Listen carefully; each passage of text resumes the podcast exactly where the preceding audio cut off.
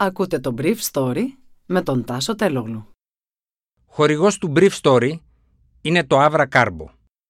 Avra Carbo, το ανθρακούχο φυσικό μεταλλικό νερό για να απογειώσεις κάθε στιγμή. Καλημέρα σας.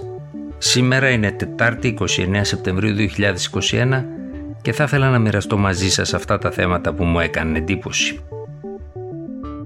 Ελληνογαλλική αμυντική συμφωνία. Αγοράζουμε τρία πλοία στην τιμή των δύο, λέει η κυβέρνηση, αλλά πρέπει και να τα πληρώσουν.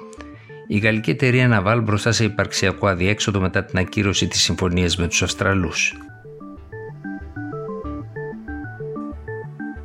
Όταν ο Εμμανουέλ Μακρόν έφτασε στην Αθήνα, πριν από 15 μέρες η Αυστραλία έχει ήδη ακυρώσει ένα κολοσσίο συμβόλαιο 65,22 δισεκατομμυρίων ευρώ για την παραγγελία 12 δίζελ υποβρυχίων στο γαλλικό όμιλο Ναβάλ. Σε αυτόν είναι μέτοχος με 65% το γαλλικό κράτος και με 35% ο Θαλής, η μεγάλη εταιρεία ηλεκτρονικών. Στις 15 Σεπτεμβρίου η γαλλική κυβέρνηση παραλάμβανε την επιβεβαίωση της αδειοδότησης του υποβρυχίου από την κυβέρνηση της Αυστραλίας ενώ την ίδια ώρα το ελληνικό πεντάγωνο συζητούσε ακόμα με τους Αμερικανούς για τις λεπτομέρειες της παραγγελίας από αυτούς των πλοίων επιφανείας που χρειάζεται η Ελλάδα. Στραφήκαμε στους Αμερικανούς επειδή δεν ήμασταν σε θέση να πληρώσουμε τις πολύ ακριβές φρεγάτες των Γάλλων στην αρχή της περίοδου της διακυβέρνησης της Νέας Δημοκρατίας.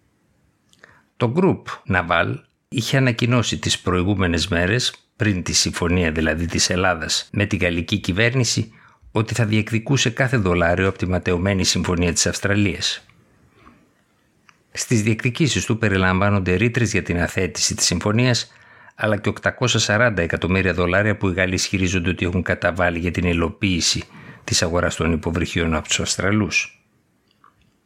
Τις επόμενες εβδομάδες ο διευθύνων σύμβουλος της εταιρείας, Pierre Eric Πομελέ, ανακοίνωσε μέσω της Φεγγαρό ότι η Ναβάλ θα καταθέσει την πρώτη αγωγή εναντίον του Αυστραλιανού κράτους.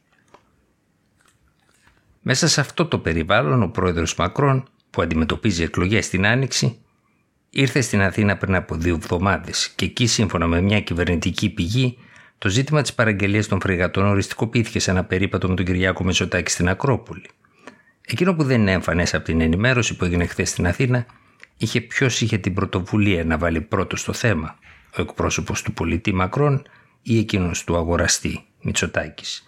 Σε κάθε περίπτωση, η ελληνική και γαλλική πλευρά με ξεχωριστούς τρόπους επικοινώνησαν με την Ουάσιγκτον και σύμφωνα με πληροφορίες από την Αθήνα, οι Αμερικάνοι δεν είχαν σοβαρές αντιρρήσεις για ένα τέτοιο deal, αφού από μία άποψη τους διευκόλυνε στο να προχωρήσουν στην αποκατάσταση των σχέσεών τους με τη Γαλλία, που είχαν διαταραχθεί μετά την ξαφνική ανακοίνωση της συμφωνίας τους να κατασκευάσουν πυρηνοκίνητα υποβρύχια για την κυβέρνηση της Καμπέρα.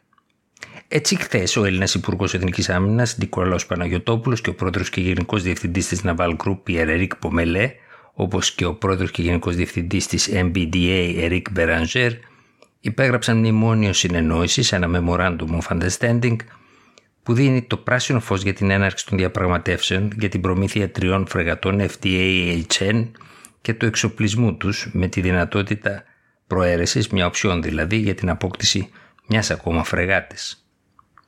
Οι φρεγάτες αυτού του τύπου θα κατασκευαστούν στο ναυπηγείο της Ναβάλ στο Λοριέν. Η FTI-HN βασίζεται στον εξοπλισμό της Thales και της MBDA, η οποία θα βάζει πάνω στα πλοία Aster 30V1 και Exocet MM40 Block 3C. Τα συστήματα αυτά, σύμφωνα με τους Γάλλους, διαλειτουργούν με τα συστήματα των χωρών του ΝΑΤΟ. Στα πλαίσια αυτής της συμφωνίας, η Ελλάδα συμφώνησε με τη Γαλλία και για μια ρήτρα αμοιβαίας αμυντικής συνδρομής στην περίπτωση που μια από τις δύο χώρες δεχτεί επίθεση στην επικράτειά της. Με αυτόν τον τρόπο, λένε στην Αθήνα, η χώρα μας θωρακίζεται εναντί των απειλών στην Ανατολική Μεσόγειο. Η συμφωνία αυτή υπερβαίνει τις υποχρεώσεις που έχει μία χώρα εναντί της άλλης στο πλαίσιο της Ευρωπαϊκής Ένωσης και του ΝΑΤΟ. Δηλαδή με απλά λόγια στην Αθήνα λένε ότι αν η Ελλάδα δεχτεί μια επίθεση από την Τουρκία, η ρήτρα αυτή φτάνει να ενεργοποιήσει την αμυντική συνδρομή. Ο εκπρόσωπος, ωστόσο, του Γαλλικού Υπουργείου Αμήνης διευκρίνησε σε δήλωσή του ότι οι δύο χώρες πρέπει να συμφωνήσουν για το είδος της απειλής ώστε να ενεργοποιηθεί αυτή η συμφωνία. The parties shall render mutual aid and assistance by all appropriate means, if necessary, through the use of armed force, if they jointly determine that an armed attack has occurred against the territory of one of them. Το βράδυ, ο πρώην Υπουργός Εξωτερικών, καθηγητής Ευάγγελος Βενιζέλος, ανέφερε σε ανάρτησή του ότι η έννοια της επικράτειας δεν καλύπτει την υφαλοκρηπίδα, αλλά και την ΑΟΣ μετά την οριοθέτησή τους και ζήτησε να υπάρξει διευκρινιστικό έστω κείμενο με τη μορφή επιστολών που να συμπληρώνει τη συμφωνία.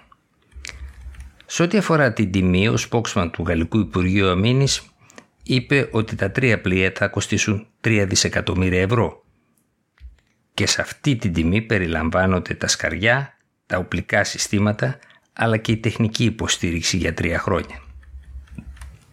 Σύμφωνα με το χρονοδιάγραμμα παράδοσης, το καλλικό εργοστάσιο θα πρέπει να παραδώσει στο ελληνικό ναυτικό την πρώτη φρεγάτα νωρίς το 2025 και τη δεύτερη στα τέλη του ίδιου χρόνου.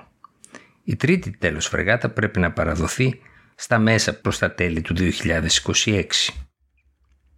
Ο Πρωθυπουργός Κυριάκος Μητσοτάκης είπε από το Παρίσι ότι η κυβέρνηση επέλεξε τις γαλλικές φρεγάτες διότι αυτή ήταν και η τελική εισήγηση του πολεμικού ναυτικού.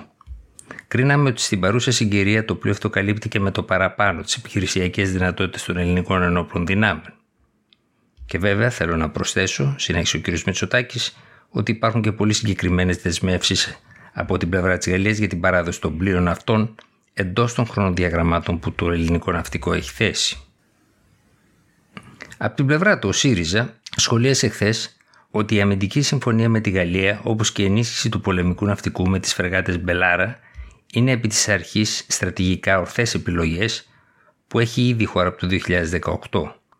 Επιλογές, συμπλήρωσε, που θα κληθούμε ωστόσο να πληρώσουμε πανάκριβα εξαιτίας των παλίνων διών και της έλλειψης στρατηγικής κυβέρνησης Μητσοτάκη. Ήταν το Brief Story για σήμερα Τετάρτη 29 Σεπτεμβρίου 2021.